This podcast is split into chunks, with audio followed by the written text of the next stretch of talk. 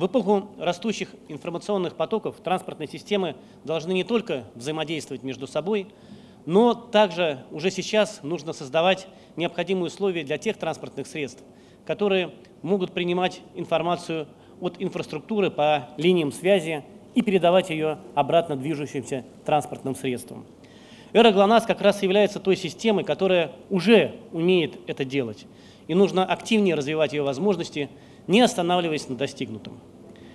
В ближайшем будущем информационно-навигационные технологии позволят не только контролировать движение и состояние транспортных средств, но и предоставлять водителю, а также пассажирам различные мультимедийные услуги, выводя передвижение совершенно на новый уровень, ну и, конечно же, повышая его комфорт, а главное – безопасность.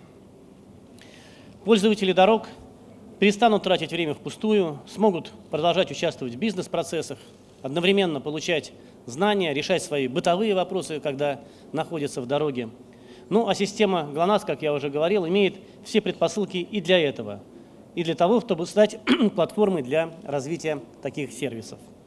Также развитие эры ГЛОНАСС необходимо для обеспечения функционирования на отечественных дорогах беспилотного транспорта.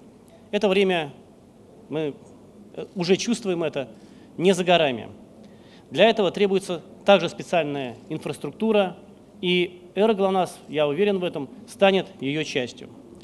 Потенциал «Эроглонас» огромен, и, возможно, пока, может быть, мы даже не можем э, по достоинству оценить всех открывающихся перед нами возможностей и перспектив.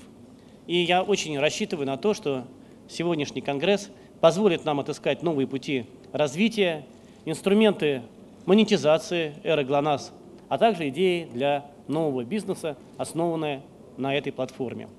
Я искренне хочу пожелать всем участникам нашего сегодняшнего форума продуктивных дискуссий, перспективных идей, интересного общения, ну и, конечно же, новых ярких проектов. Спасибо.